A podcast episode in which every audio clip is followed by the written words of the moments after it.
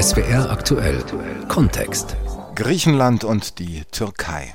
Eine lange, tiefe Feindschaft. Vor 100 Jahren führten Türken und Griechen Krieg gegeneinander. Er endete mit einer Niederlage der Griechen. Nach dem Krieg vereinbarten Griechenland und die Türkei einen Bevölkerungsaustausch. Alle 1,2 Millionen Griechen in Anatolien mussten ihre Heimat verlassen und nach Griechenland flüchten. Im Gegenzug mussten 400.000 Muslime Griechenland in Richtung Türkei verlassen. Die Wunden von damals sind noch lange nicht geheilt. Das zeigen die Gespräche mit Experten und den Nachkommen der Vertriebenen, die unsere Korrespondenten Karin Sens und Thomas Bormann für SWR aktuell Kontext geführt haben. Drei Jahre lang hatten sie Krieg gegeneinander geführt, Griechenland und die Türkei von 1919 bis 1922. Die griechische Armee hatte Smyrna besetzt, das heutige Izmir, und war in Richtung Ankara vormarschiert. Dann aber schlugen die türkischen Truppen zurück, die zu jener Zeit gegen mehrere Mächte um die Unabhängigkeit der Türkei kämpften. Sie vertrieben die griechischen Soldaten für immer aus Anatolien und sie schlugen Zehntausende griechische Zivilisten aus Smyrna und Umgebung in die Flucht. Die türkischen Soldaten haben sich nicht schlecht benommen, aber die Partisanen, die danach kamen, die waren schlimm. Die haben gemordet, die haben vergewaltigt. Das war die Hölle.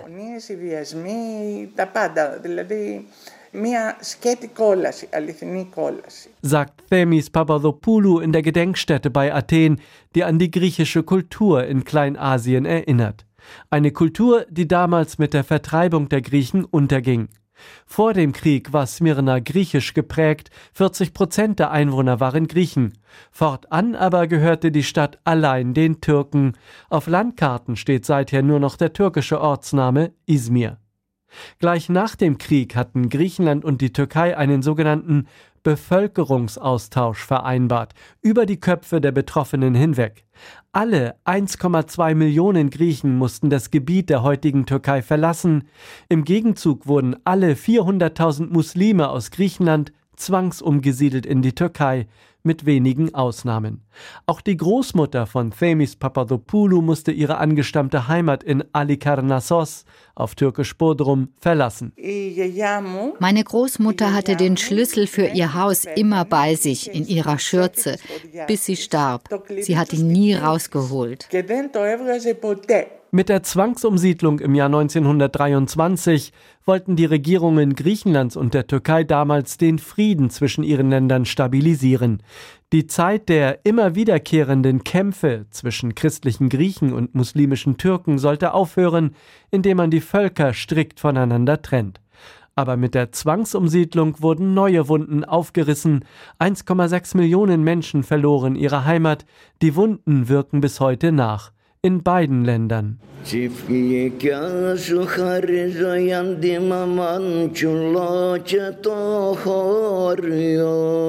Mavro singt ein kretisches Liebeslied. Es handelt von einem griechischen Mädchen, das sich in einen türkischen Soldaten verliebt, erzählt der 88-Jährige. Seine Großmutter hat es geschrieben. Sie stammt von Kreta. Er selbst hat nie dort gelebt.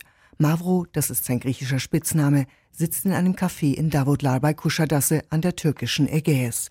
Hier ist er geboren als Hussein. Hier hat er die meiste Zeit seines Lebens verbracht. Trotzdem sagt er, ich sehe mich als Kreter und wenn ich sterbe und nochmal auf die Welt kommen sollte, würde ich wieder kretisch sein wollen. Ich bin mit meinem Leben zufrieden.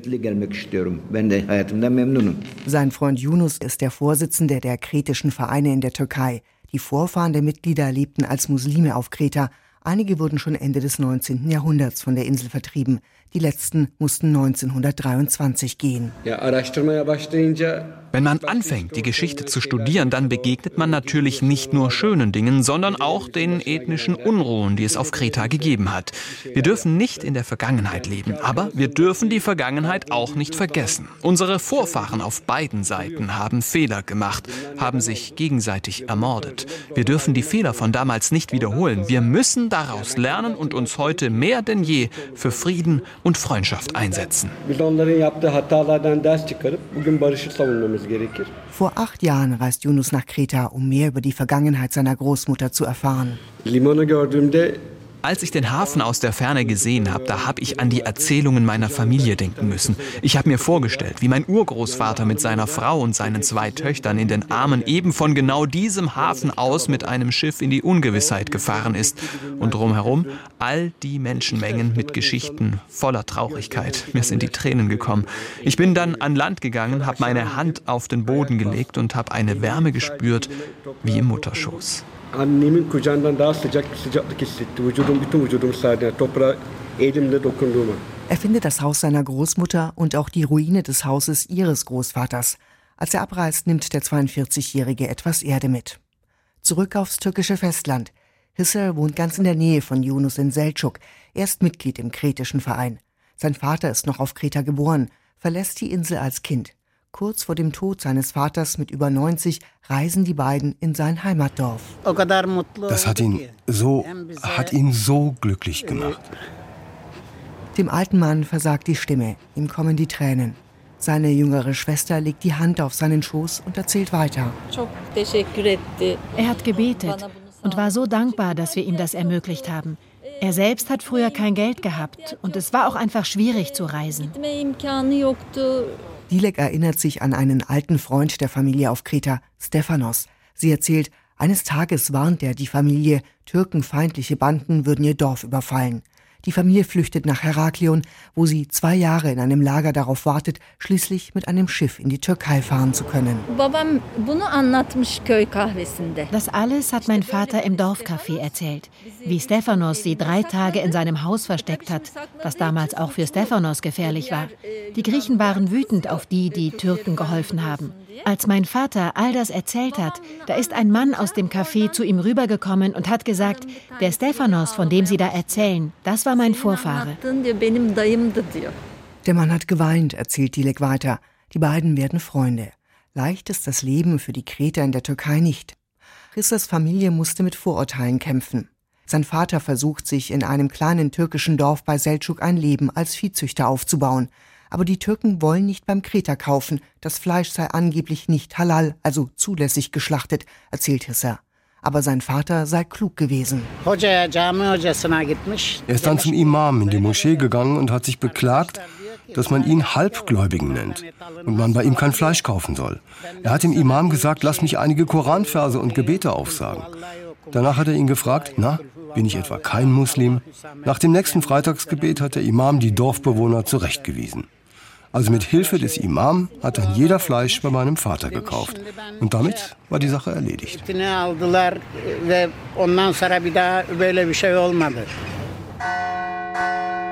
Die Glocken der griechisch-orthodoxen Kirche Ayafotini in Nea Smyrni bei Athen läuten zum Gottesdienst.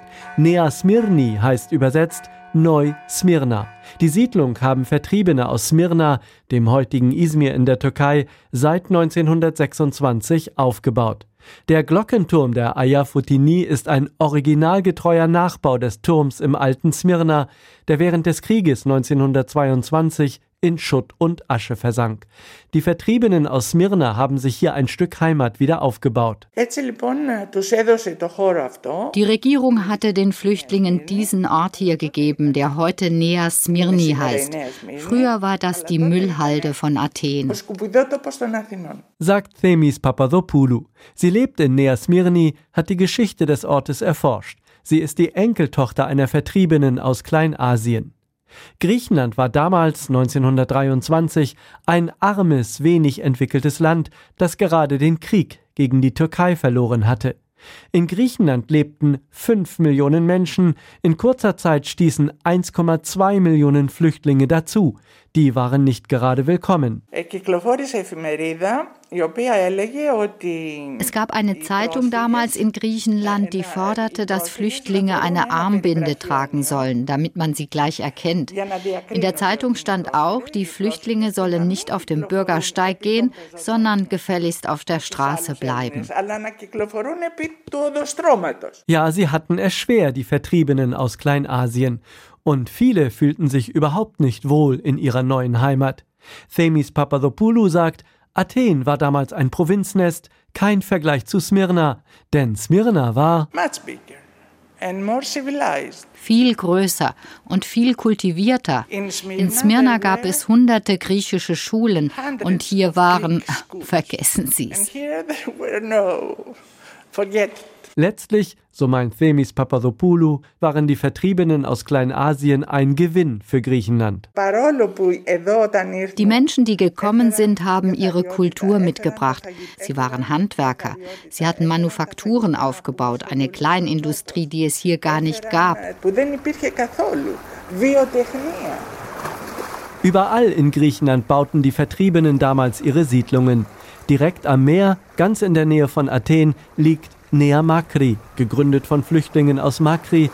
Auf Türkisch heißt der Ort Fethje. In Nea Makri ist Michalis Balaskas aufgewachsen.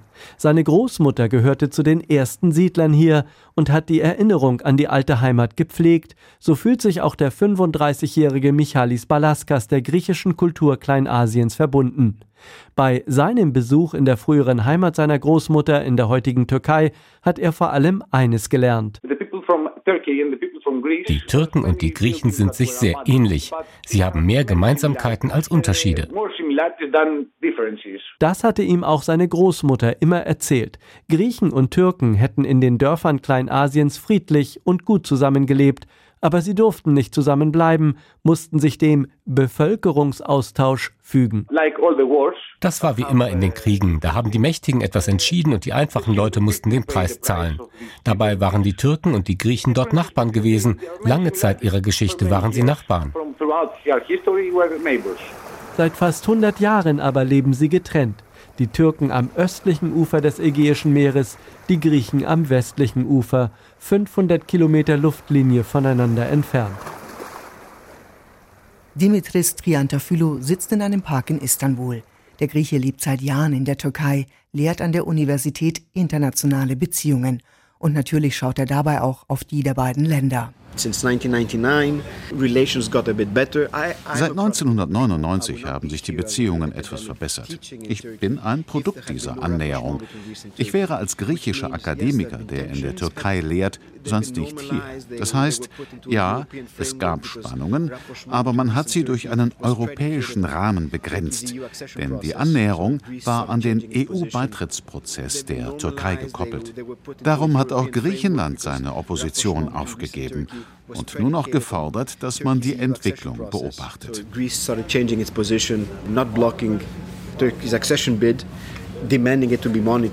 Die Annäherung scheint Geschichte. Dieses Jahr eskaliert der Streit im Mittelmeer um Seegebiete. Kriegsschiffe beider Seiten kommen sich im Sommer gefährlich nah. Dass es wegen der Pandemie kaum ausländische Touristen in den beiden Urlaubsländern gibt, verschärft die Lage. Es gibt eine stillschweigende Vereinbarung, dass es während der Sommermonate keine Spannungen gibt. In diesem Sommer war wegen Covid alles anders. Beide Länder haben zum Beispiel um deutsche Touristen gekämpft. All das bedeutet, dass die Periode, in der Spannungen normalerweise entschärft werden, ausgefallen ist. Relaxation of tensions was not there. Außerdem sind die Grenzen in beide Richtungen nahezu dicht. Griechen und Türken können sich nicht mehr gegenseitig besuchen, nicht mehr miteinander reden. Mavro, dem 88-jährigen Kreter aus dem türkischen Kuschatasse, fehlt das. Er nippt an seinem Glas Tee und schüttelt den Kopf. Natürlich verfolgt er auch den Erdgasstreit im Mittelmeer. Der griechische Staat schlüpft bei der EU unter. Er will mehr, als ihm zusteht. Gott bewahre, ich will keinen Krieg, nicht einmal eine Ameise soll zu Schaden kommen. Niemand. Den Griechen soll nichts passieren, aber auch unseren Leuten nicht. Wir sind doch alle Menschen. Dileks Familie aus Seltschuk hat ihren Teil zur Völkerverständigung schon beigetragen. Nachdem sich ihr Vater und der Nachkomme seines Freundes Stephanos im Café auf Kreta finden, bleiben sie in Kontakt. Die Familien besuchen sich jeden Sommer. Dabei lernen sich auch Dileks Neffe Mehmet und die junge Kreterin Clio aus Stephanos Familie kennen. Eines Sommers haben sich Mehmet und Clio ineinander verliebt. Mein Neffe hat dann irgendwann die Initiative ergriffen. Allah, Allah. Und dann haben die beiden irgendwann geheiratet, die Nachkommen der beiden Freunde. Das ist einfach so schön für uns. Sie holt ihr Handy raus und zeigt ganz stolz ein Foto. Die kleine Tochter der beiden, eine kretische Türkin oder andersrum, egal. Die junge Familie hat sich allerdings ein Leben weder in der Türkei noch in Griechenland aufgebaut, sondern in Dänemark. Themis Papadopoulou, die pensionierte Englischlehrerin aus Nea Smyrni, will die Hoffnung nicht aufgeben, dass irgendwann einmal die Griechen zurückkehren können nach Kleinasien. Ja, die Hoffnung ist da, sagt sie. Is I hope that there will be a day, a very nice day, that we will be back. Dass wir eines Tages an einem sehr schönen Tag zurück sein werden. Dass das ziemlich utopisch ist, weiß sie, aber sie möchte das Erbe ihrer Großmutter weitertragen, die einst aus ihrem Haus in Alikarnassos, dem heutigen Bodrum, vertrieben wurde und die Zeit ihres Lebens den Schlüssel zu diesem Haus, das sie verlassen musste, in ihrer Schürze bei sich trug. Diesen Schlüssel von ihrer Großmutter hütet Themis Papadopoulou als kostbares Erbstück. Sie weiß, dass das Haus noch steht, aber mal hinfahren? Themis Papadopoulou atmet tief durch, lässt die Hände auf den Tisch fallen und sagt No, no, I don't want to go there. Nein, sie möchte nicht dorthin.